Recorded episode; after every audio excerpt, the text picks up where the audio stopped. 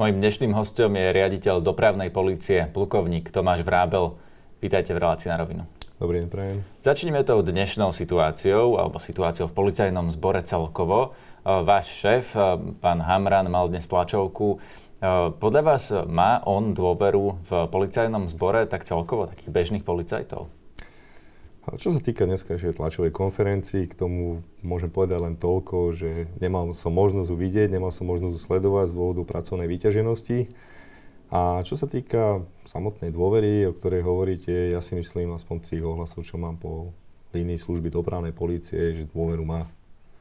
Čiže keď e, sú také tie protesty uh, proti tomu, čo vlastne policia robí, vidíme už rok prebiehajúcu vojnu v tých silových zložkách, toto podľa vás je len na tom povrchu? V tej Bratislave sa toto deje? Alebo aj v regiónoch e, napríklad sú policajti, ktorým sa nepáči, čo robí policajný prezident? Neviem sa k tomuto vyjadriť. Ja si väčšinou sledujem, alebo teda starám sa o líniu služby dopravnej policie a v podstate na to sú asi iné orgány, alebo teda kompetentnejšie, aby rozhodli o tom, že teda či je tá vojna v silových zložkách a keď je, tak v akej miere je tá zlo, vojna v silových zložkách. Rozumiem, ale práve preto sa na to pýtam vás, lebo vy zastupujete vlastne nie Národnú kriminálnu agentúru, kde sa tieto veci melú, ale zastupujete vlastne tých obyčajných bežných policajtov, ktorých človek vidí na cestách. A práve to ma zaujíma, že či takýto obyčajný bežný policajt si myslí, že ten Hamran to robí dobre, alebo naopak je možno na strane tých kritikov. Určite, určite sú tie názory rôznorodé, ale z toho ponímania, alebo teda z toho, čo som mal možnosť počuť od, e, nazvem to, že radových policajtov, alebo od tých policajtov, ktorí slúžia na uh, základných útvaroch, uh, tak si myslím, uh, že robí to dobre. Štefan Hamran dnes na tej tlačovke povedal, že chodí po obvodných oddeleniach a že je zhrozený z toho, čo tam vidí. Ako si to vysvetľujete? Nepochybujem o tom, že človek môže byť zrozený, keď uh, vidí stav, niektoré stavy tých obvodných oddelení. Bavíme sa nielen o technike, alebo respektíve automobilovej technike, ale takisto aj o vybavení miestnosti alebo celkovom vybavení tých obvodných oddelení a zriadení. A v podstate uh, môžeme hovoriť o nábytku cez, cez, cez, cez celkovo sociálne zariadenia a podobne celkový ten stav ako komplexne. Je to len e, toto, že ako zle vyzerá to vybavenie, tá budova a tak ďalej, alebo je policia v takom nejakom stave, ktorý napríklad treba reformovať? Tak uh, určite je potrebné, väčšinu tých obvodných oddelení je potrebné vymeniť či už nábytok, alebo teda to technické zabezpečenie, lebo sú v takom ano, stave. Prepáčte, ktorý... Práve na toto sa nepýtam. Chápem, že môžu vyzerať zle, ale otázka je, že či fungujú správne. Keď to berieme po tejto línii, čo sa týka funkčnosti, ako riaditeľ odboru dopravnej policie, e, nerad by som sa vyjadroval k funkčnosti obvodných oddelení, nakoľko obvodné oddelenie nespada do mojej kompetencií, ale určite, určite niekde je potrebné nastaviť ten systém iným spôsobom. U vás v dopravnej policii je potrebné niečo nastaviť inak? U nás v dopravnej policii takisto máme niektoré niektoré e, veci, ktoré by sme chceli zmeniť, ktoré by sme, nast- e, ktoré by sme chceli ináč nastaviť, presystematisovať, tak, aby sa zefektívnila činnosť a v konečnom dôsledku, tak ako sa voláme služba dopravnej polícii, tak by sme to mohli aplikovať v tej praktickej činnosti pre širokú verejnosť. Teda slúžime ľuďom, pomáhame im a chránime ich. O dopravnej policii sa často hovorilo, že by vás mohlo byť menej, e, lebo že na miesto dopravných policajtov môžu byť napríklad radary na cestách alebo nejaké iné stroje, ktoré vlastne odfotia toho páchateľa dopravného priestupku a pošlu mu pokutu poštou. Máte aj vy tento pocit?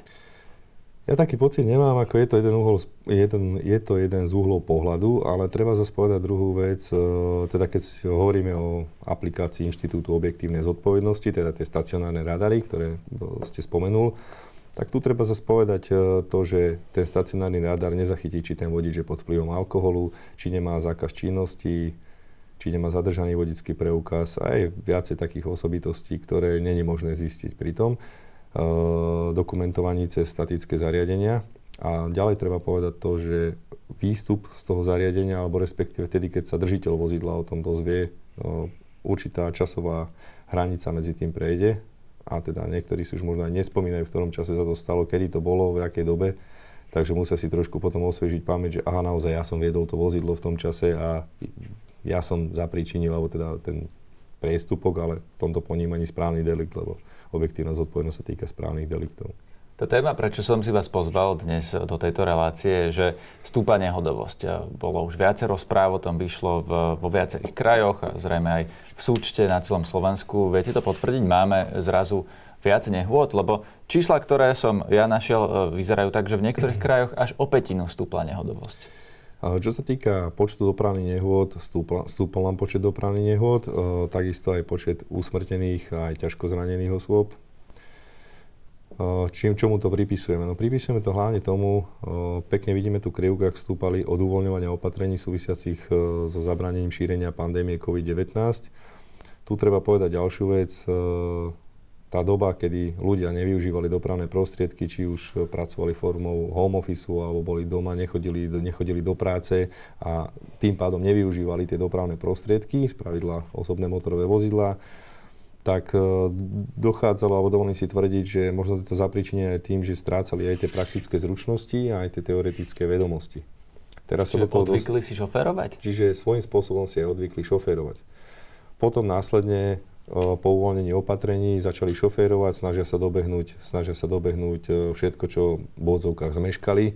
A možno sú na tých cestách viacej takí nesústredení, lebo tá nesústredenosť, e, ktorá sa dá premietnúť, e, čo sa týka ustanovení zákona o cestnej premávke, sa týka, sa subsumuje pod nevenovanie sa vedeniu vozidla a nesledovanie cestnej premávky, čo je na, jedna z najčastejších príčin dopravných nehôd, či už so smrteľným následkom, alebo samotných dopravných nehôd ako kolízie. som sa rád ešte dostal, ale mm. zaujíma ma teraz tá štatistika, že či vlastne tých nehôd máme viac aj v porovnaní s tými predpandemickými rokmi? Lebo logicky asi ich máme viac v porovnaní s tým, keď sa menej jazdilo napríklad do práce. Samozrejme, nedá sa to s rokom 2021 alebo 2020 porovnávať, kedy bola utlmená tá cestná premávka a nejazdil taký počet, alebo tá intenzita cestnej premávky nebola až taká zvýšená. Zase na druhej strane je potrebné povedať aj to, že keď to porovnáme s rokom 2019, tí ľudia nemali nejakú prestávku pred rokom 2019. To znamená, že, že verejnosť mala možnosť stále jazdiť, neboli, nebola v nejakých opatreniach, kedy pol roka nevyťahol občan auto z garáže a nejazdil, po prípade, po prípade bol doma na home office, čiže nemal možnosť ho využívať. Zase, kým sa, to, kým sa to rozbehne, alebo respektíve dojdu do toho štádia, kedy je možné uh, hovoriť o tom, že sa zase dostáva do tých návykov, každý má iné tie návyky a každému iný čas trvá na to, aby vedel to vozidlo, alebo sa dostal zase do tej komfortnej zóny, kedy ho používa a kedy Rozumiem. rozmýšľa nad tou cestnou premávkou. Takže e, na tú otázku, či je to viac e, teraz tých nehôd aj v porovnaní napríklad s rokom 2019, 2018, tak z toho, čo ste povedali, mi vyplýva, že áno. S rokom 2019 je tam mierny nárast podľa mojich vedomostí. No a už ste spomenuli, že je viac aj mŕtvych a zranených. Dá sa povedať o koľko? Uh, dneskašiemu dňu evidujeme o 44 osôb uh, usmrtených viac pri dopravných nehodách. Ročne. To je v pomere k tým číslam, koľko to vlastne je za ten rok, uh, aké, aké percento napríklad sa dá povedať? O, o percentách, prepočítavať to v percentách, uh, viem k tomu povedať ďalšiu vec takú, že v podstate, čo sa týka tých usmrtených, evidujeme viacej nehôd, pri ktorých bolo pri jednej dopravnej nehode usmrtených viacej účastníkov mm-hmm. cestnej premávky. Čiže aj týmto, týmto počtom je ten usmrtený, usmrtený osôb viacej. Rozumiem. Koľko máme tak orientačne uh, ľudí, ktorí zomrú na cestách ročne? Ročne máme v priemere asi 250 usmrtených účastníkov cestnej premávky. Takže keď e, to narastie o 40, tak to je dosť veľký nárast. Je to dosť veľký nárast. Čím si to vysvetľujete? Len tým, že ľudia počas pandémie menej šoferovali? Počas pandémie menej šoferovali, vidíme dosť veľkú agresivitu aj na cestách. Pribúda nám cestných pirátov, na čo sa snažíme reagovať opatreniami a dopravno-bezpečnostnými akciami. A čím to je, že pribúda pirátov na cestách? Vozidla sú, vozidla sú úplne ináč vybavené. V podstate jedna vec je to, aby ľudia dodržiavali zákon o cestnej premávke. Záleží to teda aj na tých edukačných procesoch, ktoré tomu predchádzajú. To znamená výcvik v autoškole počas vodického kurzu. A ďalej, keď začnú jazdiť, e, je dôležité to, aby si udržiavali stále ten stav, aby nesklzli do tej roviny, že nemusia nič rešpektovať. To znamená, prekračujú permanentne rýchlosť jazdy, nepripúta sa bezpečnostným pásom, e, predchádza mieste, kde to je zakázané a podobne. A tu treba povedať ďalšiu vec, e, že v podstate vozidlá sú oveľa rýchlejšie, ako boli pred niekoľkatými rokmi. XY rokmi dozadu, čiže vozidla sú silnejšie, rýchlosti sú vyššie, vozidlá v podstate aj hmotnostne rozmerovo sú možno, že, možno, že trošku v iných e, číslach alebo teda v iných údajoch, ako boli predtým. Nehovorím teraz o roku 2019, myslím viacej rokov dozadu, lebo ano, s týmto úzko súvisí. Tie auta uh, sú rýchlejšie, to som pochopil, ale to, čo ma zaujíma z toho, čo ste povedali, je, že uh, niektorí ľudia menej rešpektujú pravidlá, alebo že máme viac cestných pirátov. Čím to je podľa vás, že, že sa ľudia inak správajú? Neviem si, neviem si vysvetliť ani ja, čím to je. V podstate m, mm, evidujeme to najmä, nehovorím, že len m, po uvoľnení opatrení, ale najmä po uvoľnení opatrení dennodenne vidíme, je pre mňa nevysvetl- nevysvetliteľné to, že niekto má v novom vozidle, ročnom a dvojročnom vozidle, ktoré je vybavené systémom voľnej ruky, teda hands-free systémom, aby, aby obsluhoval aplikáciu na mobilnom telefóne, vypisoval SMS-ky alebo teda prostredníctvom nejaké aplikácie komunikoval, pričom ak potrebuje vybaviť nejaký súrny hovor, a chce sa sústrediť na cestu a musí sa sústrediť na vedenie vozidla a sledovať situáciu v cestnej premávke, tak to môže vykonať prostredníctvom Bluetooth vo vozidle, ktoré je určite tým vybavené. Myslíte si, že toto je naozaj jedna z tých, eh, jeden z tých najvážnejších alebo teda najčastejších dôsledkov alebo dôvodov pre nehody? Lebo eh, často sa to kritizuje, nemá človek obsluhovať telefón v aute, ale je to naozaj, patrí to medzi tie najčastejšie eh, dôvody pre nehody? Patrí to medzi najčastejšie príčiny dopravných nehôd, patrí to pod nevenovanie sa vedeniu vozidla, nesledovanie situácie v cestnej premávke. Z uvedeného dôvodu bola pri, prijatá aj vlastne legislatívna zmena, ktorá sprísnila sankcie za držanie a používanie telefónu alebo audiovizuálneho zariadenia alebo telekomunikačného zariadenia. Koľko môžete teraz dostať pokutu za telefón? V blokom konaní sa táto pokuta zvýšila zo 100 eur na 150 eur a v správnom konaní to znamená pri prejednaní priestupku na správnom orgáne, teda na príslušnom dopravnom inšpektoráte, môže byť e, uložená pokuta až do 300 eur a zákaz činnosti až do 2 rokov. Aké sú ďalšie najčastejšie e, príčiny dopravných nehôd? Možno takých e, vážnych alebo tie, tých so smrteľným následkom? Takisto to bezprostredne ďalší, e, ďalšia najčastejšia príčina bezprostredne súvisí aj s tým, o čom sme teraz e, sa rozprávali.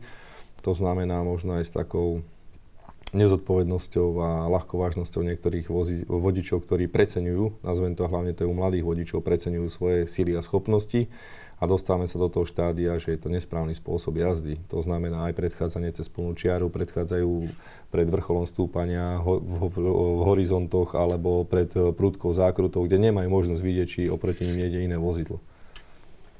Napríklad vysoká rýchlosť e, takisto patrí medzi tie štatisticky najčastejšie dôvod, e, príčiny nehôd? Určite áno, vysoká rýchlosť alebo respektíve prekročovanie najvyššej dovolenej rýchlosti patrí takisto. Vždycky sa nevenovanie vedeniu vozidla, nesledovanie situácie cestnej premávky, rovnako ako nedovolená rýchlosť jazdy alebo prekročenie najvyššej povolenej rýchlosti sa vždycky nás nachádza v prvej trojke, nazvem to tak, že v prvej trojke medzi najčastejšími príčinami dopravných nehôd a nielen ako takými vo všeobecnosti, ale hlavne pri tých, eh, pri ktorých príde aj k následku na živote alebo zdraví. Dá sa povedať, ktoré cesty sú najbezpečnejšie a ktoré cesty sú najmenej bezpečné? Pravidelne každý dopravný inšpektorát, e, dislokovaný v jednotlivých e, okresných riaditeľstvách, alebo teda potom sú spojené na krajských riaditeľstvách, disponuje analýzami a vyhodnocuje si, spracováva si a vyhodnocuje si analýzy dopravnej nehodovosti. Či už vo vzťahu k nehodovým úsekom, k nehodovým miestam, alebo miestam, kde dochádza k smrteľným, alebo kde došlo k smrteľným dopravným nehodám. Na základe tejto analýzy nám vyplynulo, že najbezpečnejšie e, cesty sú diálnice a rýchlostné cesty. A najmenej bezpečné, tam kde nám hrozí najväčšie Najmenej riziko? bezpečné, z čoho sme sami ostali dosť prekvapení, sú cesty prvej triedy. To znamená medzi mestami? Napríklad. No a dá sa povedať, ktoré napríklad e, dopravné prostriedky sú najbezpečnejšie? Dopravné prostriedky najbezpečnejšie určite sú vozidlá. O, dosť často sa stáva, alebo respektíve v podstate môžeme zaradiť medzi medzi najzraniteľnejších účastníkov cestnej premávky aj nemotorových vodičov, ktorí tiež používajú dopravné prostriedky, či sú to kolobežky s, elektri- s elektrickým motorčekom, alebo sú to cyklisti. Samozrejme ťahajú pri dopravnej nehode, alebo teda pri zrážke, kolízii dopravnej s osobným motorovým vozidlom ťahajú účastníci za kratší koniec Čiže cyklisti, chodci, kolobežkári e, sú najohrozenejší, to mi teraz chcete povedať? Najzraniteľnejší účastníci cestnej premávky určite. A teda e, ľudia v autách napríklad sú na tom lepšie, sú v bezpečnejšej situácii. A teraz nemyslím, že v porovnaní s tým cyklistom, ale keď napríklad teda sú najčastejšími účastníkmi dopravných nehôd práve chodci a cyklisti, alebo sú to naopak ľudia v autách? Sú to, sú to ľudia v autách, keď to bereme z tohto pohľadu, čo hovoríte, tak sú to ľudia v autách, určite sú najčastejšími účastníkmi dopravnej nehody, ale keď to porovnáme, čo sa týka následku, tak najzraniteľnejší sú chodci, cyklisti, kolobežkári a vlastne ostatní nemotoroví účastníci cestnej premávky. Keď som položil tú otázku, že ktorý dopravný prostriedok je e, najbezpečnejší, tak som mal na mysli, že či sa potvrdzujú e, tie ľudové reči, že najbezpečnejšie ja neviem, vlak, alebo autobus, alebo lietadlo, to asi letecké nešťastie neevidujete, ale viete povedať, že je bezpečnejšie ísť autobusom alebo vlakom ako autom? Keď to beriem z tohto pohľadu leteckú a železničnú dopravu neriešim, keď sa bavíme o cestnej doprave, tak asi najbezpečnejšími, najbezpečnejšími dopravnými prostriedkami z hľadiska kategorizácie, nie z hľadiska značky toho vozidla, ale z hľadiska kategorizácie je určite autobus a nákladné vozidla. Rozumiem. Dá sa povedať, ktoré autá sú e, bezpečnejšie? Či tie väčšie autá, či si treba kupovať naozaj SUVčka na to, aby sa človek mohol cítiť bezpečne, alebo na tom až tak veľmi nezáleží? O, tak určite, keď sa na to pozrieme z, z tej roviny, že je to vlastne konštrukčným vyhotovením a hmotnosťou, to vozidlo je a, aj svojim prevedením je v podstate väčších rozmerov, je väčšie, tak určite, tak ako som už povedal pri tých pri chodcoch a cyklistoch, tak menšie vozidlá asi ťahajú za kratší koniec, čo sa týka deformácie samotné vozidla pri tej dopravnej kolízii. Takže naozaj platí, že čím väčšie auto, tým bezpečnejšia posádka. V podstate áno. Dalo by sa to tak povedať. Ešte chcem otvoriť jednu tému a to je taká väčšiná téma na Slovensku, alkohol a alkohol špecificky za volantom, lebo keď som sa naposledy venoval tejto téme a mal som nejaké policajné štatistiky, tak mi z nich vyplynulo, že policia chytí denne 12 ľudí, ktorí sú ťažko opití a šoférujú, teda majú viac ako 1 promile alkoholu. To je vlastne trestný čin, preto je to v štatistikách eh, trestnej činnosti. Platí to stále? Stále máme takéto eh, vysoké číslo, že 12 ľudí denne len z tých, ktorých chytia policajti, ktorí nafúkajú viac ako jedno promile. Nie my známe, z akých údajov ste vychádzali a zrejme Sú to policajné štatistiky za rok áno, 2018. Predpokladám, že tieto údaje boli spriemerované, keď hovoríme, že vychádza to na každý deň 12 eh, zistení požitia alkoholu vodičov motorových vozidiel. Čo sa týka toho, máme oproti, oproti minulému roku máme o 2000 zistení požitia alkoholických nápojov viacej, tak ako sme mali v roku 2021 za rovnaké obdobie a hovoríme o období z prvých 7 mesiacov, čiže od 1. od januára do konca júla. Na toto, na, na toto by som mal, respektíve toto trošku nadvezuje na tú predchádzajúcu tému, čo sa týka zvýšenej nehodovosti a zvýšeného počtu usmrtených účastníkov cestnej premávky. Ehm, reagovali sme, alebo respektíve prijali sme opatrenia aj v rámci dopravno-bezpečnostných akcií, ktoré sú, ktoré sú delegované vlastne na jednotlivých krajských a okresných dopravných inšpektorátoch. Zapájajú sa do toho aj policajti železničnej policie a policajti poriadkovej policie. A tu sme sa zamerali pri niektorých akciách, ehm, napríklad spomeniem s názvom Budík, táto akcia netrvala tak, ako to v predchádzajúcom období bývalo, alebo niekoľko rokov dozadu bývali akcie dopravné na 2 hodiny, 3 hodiny raz za týždeň alebo raz za mesiac. My sme si dali dlhodobejšie obdobie, dali sme si obdobie dvoch týždňov, kde už sme mohli vykonať analýzy s tým, či nám klesol počet usmrtených pri dopravných nehodách a takisto aj počty dopravných nehôd. Mali sme dopravnú akciu Budík, tá trvala v čase od 5. ráno do 8. trojdinnová akcia od pondelku do piatku, bola v trvaní dvoch týždňov, potom následne pokračovala, poviem vysvetlím prečo, pretože sa táto akcia osvedčila.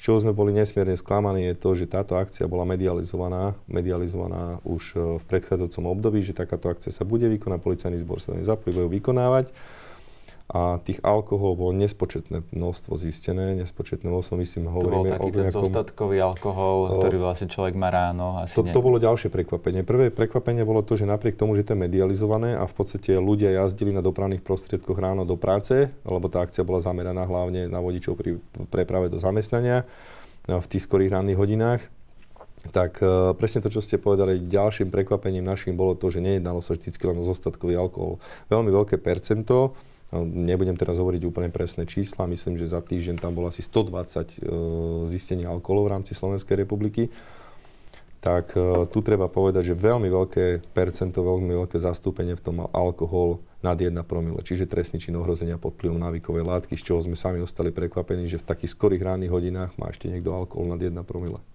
Čiže keby jazdí v noci, tak neviem si predstaviť, že ešte akým alkoholom, alebo teda aké by boli jeho rozpoznávacie schopnosti a ovládacie schopnosti pri vedení vozidla. Čo sa s tým vôbec e, dá robiť? Lebo toto sa zdá byť e, dlhodobý problém. Už celé roky diskutujeme o tom, že tých ľudí je naozaj veľa opitých na cestách. Veľa ich aj policia odhalí. Dokonca bola prijatá zmena zákona e, v tom zmysle, že sa to práve stalo trestným činom a tí ľudia mm-hmm. končia v celách, dostanú podmienku, zákaz šoferovania. Napriek tomu to neklesá? Napriek tomu, tak ako som už povedal, hovorím, máme náraz, o, keď, si, keď si zoberieme, máme 10 620 podľa čísel, ktoré tu mám uvedené. Za rok? Nie, za prvých 7 mesiacov tohto roku, čo je o 2000, zhruba o 2200 mm-hmm. o, viacej ako za rovnaké obdobie roku 2021.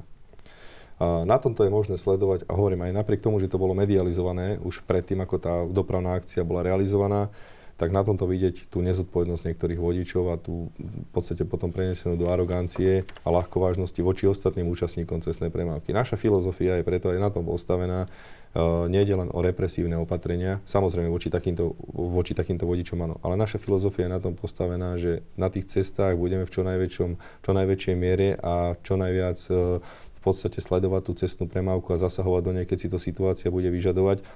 Nie z toho dôvodu, aby sme vykonávali len tú represiu, ale hlavne z toho dôvodu, aby sme ochránili tých, ktorí sú zodpovední a ohľaduplní voči ostatným.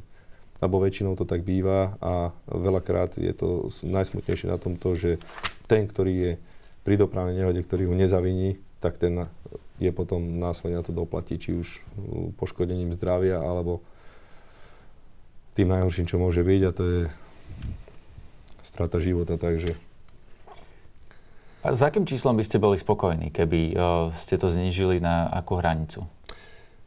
Ne, nehovoril by som, absolútne nejaké číslo by som nespomínal. Pre mňa absolútna spokojnosť a myslím si, že aj pre všeobecné dobro, čomu pevne verím, aj keď mám takú asi možno, že mám v tomto rúžové okuliare, sa do, dopracujeme úplne na najnižšie číslo, alebo respektíve uh, Vision Zero, čo je vízia do budúcna, do roku 2050 na nulovú, úplne nulovú hranicu Veľmi tomu neverím, ale každé číslo, ktoré sa nám podarí zlepšiť a ktoré každý jeden život ušetrený alebo poškodený zdravie je pre nás veľmi dôležité, keď sa nám to podarí zachrániť. Pán Vrabel, toto je uh, síce pekné, že to hovoríte, ale ono je to vlastne vaša práca, nie? Vy ste šéf dopravnej policie a vy uh, vidíte, že je tu problém, je tu dlhodobý, uh, ponúkate nejaké riešenie, preto, teda tie dopravné akcie, preto sa vás pýtam, o koľko to chcete znížiť. Hovoríte, že do 2050 na nulu, a, ale zrejme to nie je realistické. No tak čo spravíte preto, aby to bolo realistické? Preto, aby to bolo realistické, tak ako som už spomínal, nie raz za mesiac alebo raz za týždeň, uh, nejaví sa mi ako efektívne robiť, realizovať v rámci okresných a krajských dopravných inšpektorátov dvojhodinové dopravné akcie. Tie dopravné akcie v podstate realizujeme stále. Snažíme sa zamerať na, na najčastejšie príčiny dopravných nehod. Tak ako som už hovoril, v tých ranných hodinách najväčší problém sme mali so zostatkovým alkoholom, čo sme boli prekvapení, že to asi nebude len zostatkový alkohol, keď niektorí, niektorí vodiči mali požitie nad 1 promile, alebo teda boli zistená hodnota nad 1 promile. Ďalšia vec, realizujeme akcie, ktoré sa ani v predchádzajúcich rokoch nerobili, sú to niektoré úplne novinky, napríklad spomeniem akciu Autobus, jedná sa o E, dopravnú bezpečnostnú akciu, pri ktorej sa zameriavame aj na vodičov autobusov a vodičov nákladných vozidel, teda čo vykonávajú v kabíne, či naozaj sledujú situáciu v cestnej premávke vzhľadom na ich e, konštrukčné, konštrukčné rozmery a hmotnosti je veľmi nebezpečné, keď vodič nákladného vozidla má zrážku s osobným motorovým vozidlom alebo teda autobus. to boli tie zábery v televízii, že vlastne policajné nejaké špeciálne vozidlo e, predbiehalo napríklad kamionistu a nahrával policajt kamerou, áno, čo robí áno. ten človek e, v tej kabíne, že či sa hrá s telefónom alebo niečo podobné. To, to máte na mysli? Áno. Snažíme sa takéto nové dopravno-bezpečnostné akcie, Eh, kreativitu vniesť do toho a s tým, aby to zabezpečilo účel, ktorý sa tým sleduje. Eh, keď len spomeniem také výsledky z 30 nákladných vozidiel, medzi ktorými boli aj autobusy, tak z 30 nákladných vozidiel, ktoré sme ktoré sme predchádzali a mali možnosť e, sledovať vodiča, čo vykonáva v kabíne, tak bolo zaznamenaných 10 priestupkov. Čo je teda každý tretí vodič. Každý tretí, chápem. Ale poďme späť k tomu alkoholu, lebo vy teda hovoríte, že vaše riešenie na túto situáciu, ktorá sa celé roky nelepší, je, že bude viac dopravných akcií, budú, budú trvať dlhšie, teda nie dve hodiny, a vodiči budú viac fúkať. A budú viac fúkať, áno. Je to, aj, je to aj o tom, že sa zameráme, zameráme sa aj na alkohol, alebo respektíve zisťovanie požitia alkoholu vodičov.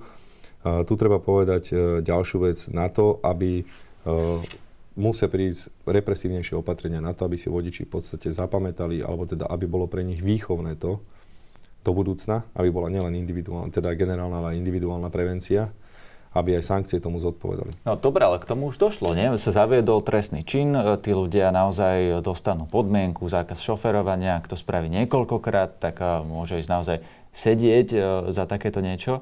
To nepomohlo? Doteraz máme recidivistov, ktorí, to, ktorí sú stále tí istí, ktorí to stále robia, alebo to jednoducho robí tak veľa Slovákov, že hoci aj odradíte jedného, dvoch, troch, tak nájde sa iný, ktorý šoferuje opity. Toto sa dá rozdeliť do dvoch rovín. Jedna rovina je tá, ktorý, ktorá si sadne aj, aj počas toho, alebo respektíve buď počas toho, alebo po uplynutí zákazu činnosti, ktorý im bol uložený za požitie alkoholických nápojov.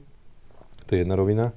A druhá rovina, aj keď nemá pri sebe, alebo teda aj keď e, nepožila alkoholický nápoj, ale vedie vozidlo v čase, keď má uložený zákaz činnosti. To znamená, dopúšťa sa marenia výkonu úradného rozhodnutia.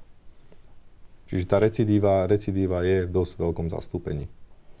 No ale toto by malo e, znížiť tú kriminalitu, nie? Lebo keď e, jednoducho dostanem zákaz šoferovať, e, napriek tomu si sadnem za volant, policia ma chytí, tak môžem ísť do väzenia. Tým pádom už nemôžem šoferovať znova. Dobre ste povedali, môžem, ale to neznamená, že pôjdem. Spravidla to končí podmienečným, podmienečným trestom, ktorý ukladá súd a v podstate ten vodič, alebo teda ten, ten delikvent, nazvem to tak, tak e, ten môže po polovici uplynutia trestu požiadať o upustenie zvýšku trestu. Takže vaše riešenie by bolo, aby sa to ešte sprísnilo? Naše riešenie by bolo a pracujeme s takou myšlienkou a snažíme sa niektoré postupy do budúcna, možno, že predbehnem trošku situáciu, ale keď sa chceme priblížiť aj tomu európskemu štandardu, ktorý je v okolitých štátoch, tak našim riešením by bolo zaviesť e, tzv. bodový systém, v rámci tohto bodového systému uh, by bol, poviem, že frajer na ceste ten, kto dodržiava pravidla cestnej premávky a ktorý môže povedať, že moja evidenčná karta vodiča je za určité obdobie, či už niekoľko mesiacov niekoľko rokov čistá, nemám v nej zaznamenaný nejaký priestupok. A toto by bol frajer na ceste. O čo sa my snažíme? Že snažíme sa chrániť tých, ktorí sú zodpovední na tej ceste a vylúčiť z cestnej premávky, v prípade nejakým represívnym opatrením sankciovať vodičov, ktorí to, do, ktorí to porušujú. Prípadne sú, prípadne sú cestní piráti alebo naozaj... Pán, Vrabel, tu vás zastavím, lebo mám pocit, že sa točíme v kruhu, lebo uh, toto, čo hovoríte, bodový systém, uh, keď ho majú napríklad v Česku, končí tým, keď uh, nazbierate dostatočný počet bodov za dopravné priestupky, že vám policia zoberie vodičák. Ale my sa tu už rozprávame o ľuďoch, ktorým ste ho už zobrali a oni jazdia aj tak, nie? Hovoríme, hovoríme, je aj takéto percento, stretávame sa aj s tým, policajti zastavuje vodičov, ktoré, u ktorých zistia, že majú zadržaný vodický preukaz a uložený zákaz činnosti.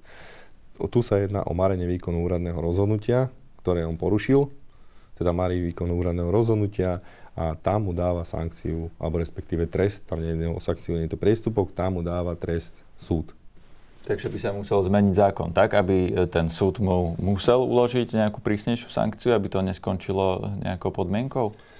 Uh, je, to, je to tiež jedna z možností, alebo jedna z variant, teda sprísniť uh, buď sankcie a v trestnom konaní samozrejme uh, tresty pre niektorých vodičov, hlavne tých recidív. Budete to naozaj presadzovať v zmysle, že máte pripravený, ja neviem, návrh, ktorý chcete poslať politikom, alebo je to len tak, že v tej podobe, že bolo by dobré to zaviesť? presadzovať, tak ako som už spomínal, alebo zameráme sa, zamerávame sa a spracovávame návrh na vytvorenie bodového systému. Od toho bodového systému si slúbujeme, je tam, je tam celá vlastne tá genéza toho vodiča a není to len o tom, že body sa mu budú strhávať za to, že sa niečo dopustí, ale chceme a snažíme sa to nastaviť takým spôsobom, aby tam bolo premietnuté aj určitý benefit pre vodiča, ktorý je dlhodobo a tým zmeniť mentalitu tých vodičov, ktorí dennodenne jazdia a sú disciplinovaní a ohľaduplní, zmeniť mentalitu v tom, aby získali aj určitý benefit. Aký by mohol byť ten benefit? Ten benefit by mohol byť, viem si predstaviť aj to, že ten benefit by mohol byť, ak v určitom časovom období nemal evidovanie nejaký priestupok a dopustí sa nejakého, nazvem to, že menej závažného priestupku, samozrejme závažného priestupku, tak sankčný postih by mohol byť úplne v iných uh, číslach. Čiže ako dostanem by bol... zľavu na pokutu, ak uh, som ne, uh, nespáchal priestupok uh, predchádzajúcich mesiacoch. Je to čiste len návrh, lebo povedzme si druhú vec, uh, niektoré priestupky, ktorých sa môže vodič dopustiť, sú aj neumyselného charakteru. Napríklad? Napríklad uh, aj dopravná nehoda nemusí mať vždycky úmysel. Porušenie povinnosti nemusí byť vždy úmysel vo vzťahu toho, že sa stane dopravná nehoda. To, že niečo porušil, to neznamená, že to chápem, je, jeho úmysel bolo sa to volá nehoda, lebo je to neumyselné uh, konanie.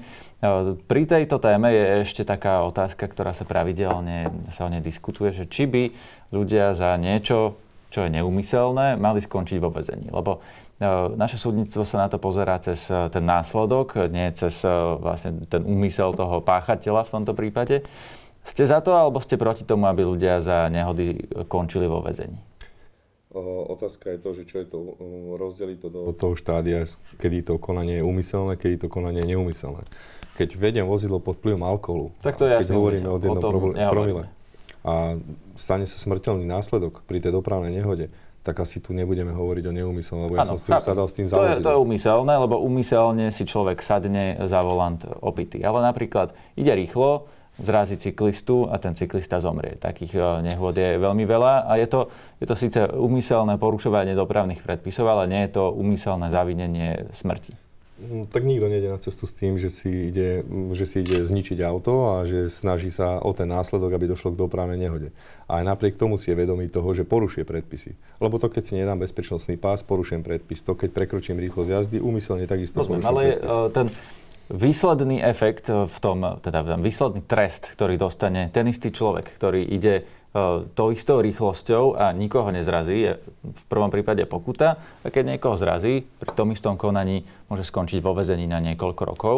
To je to, čo sa vás pýtam. Či ste za to, aby to takto Eh, fungovalo, že vlastne budú ľudia končiť za dopravné nehody eh, vo vezení. A ja sa vás to pýtam preto, že či mi napríklad viete povedať, že áno, pomáha to odradiť iných páchateľov, alebo pomáha to pri tej individuálnej prevencii, že ten istý eh, cestný pirát už nebude môcť vlastne byť ani na slobode a preto nebude môcť nikoho ohrozovať. Je to otázka na vás tresty, ktoré udáva súd, je na rozhodnutí súdu. Každý prípad je identi- respektíve je samostatný, je špecifický, nedá sa paušalizovať, na, aj keď uh, spravo ti vyzerá tá doprava nehoda, alebo ten obal vyzerá taký istý, vždycky je to špecifické, sú iné okolnosti a všetky ostatné veci okolo toho, ale tu treba povedať, že tu, sa nie, tu nie je také dôležité sa zamerať, není dôležité. Je dôležité sa zamerať na tresty, ale tie sú samozrejme na, na súde, aby súd dal trest a posúdil všetky okolnosti, ktoré tomu predchádzali a ktoré boli za vznikom uh, celej tej udalosti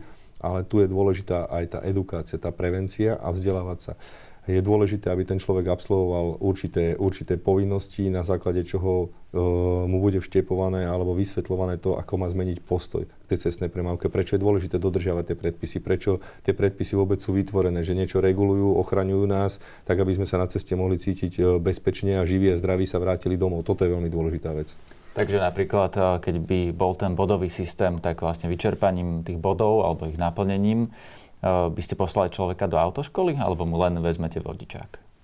Uh, splňalo by to svoj účel, alebo teda mohlo by to, malo by to, nie že mohlo by to, malo by to splňať svoj účel hlavne vtedy, keby absolvuje nielen autoškolu, alebo respektíve určitý doškolovací kurz, nielen pre skúšanie, ale podrobí sa aj napríklad tzv. rehabilitačnému programu, ako to je teraz u mladých vodičov, z toho dôvodu, aby, aby bolo identifikované, aby psychológ, ktorý je na to odborník, aby identifikoval ten problém, ktorý má a aby zmenil postoj jeho správania vo vzťahu vodič, cesta, vozidlo. či je tam nejaká agresivita alebo niečo podobné, tých ľudí teda chcete posielať k psychologovi. Tí ľudia, v podstate mladí vodiči už teraz majú zavedený rehabilitačný program, takže to v tomto nehovorím nejakú novinku, že toto už existuje v prípade, keď sa mladý vodič, e, to znamená vodič s vodickou praxou do dvoch rokov, dopustí dvoch závažných priestupkov v priebehu 12 mesiacov alebo prekročenia najvyššie dovolenej rýchlosti. Je to, jedna, je to jedno z, z povinností, alebo teda opatrení vo vzťahu e, k zmeneniu jeho postoju tak, aby rešpektoval pravidla cestnej premávky a aby si uvedomil, že prečo sú, prečo sú vôbec zriadené a prečo sú platné tie pravidla cestnej premávky. Chápem, ale pýtam sa na to, že e, keď zavediete ten bodový systém, či toto bude e, jedna z vecí, ktorú bude musieť absolvovať, hoci aj starší vodič, ak naplní tam svoj počet bodov. Viem si predstaviť, že, že takáto povinnosť by mu vyplývala. Takéto opatrenie by tam bolo zavedené. Ďakujem vám za rozhovor. To bol šéf dopravnej policie, pán Tomáš Vrábel.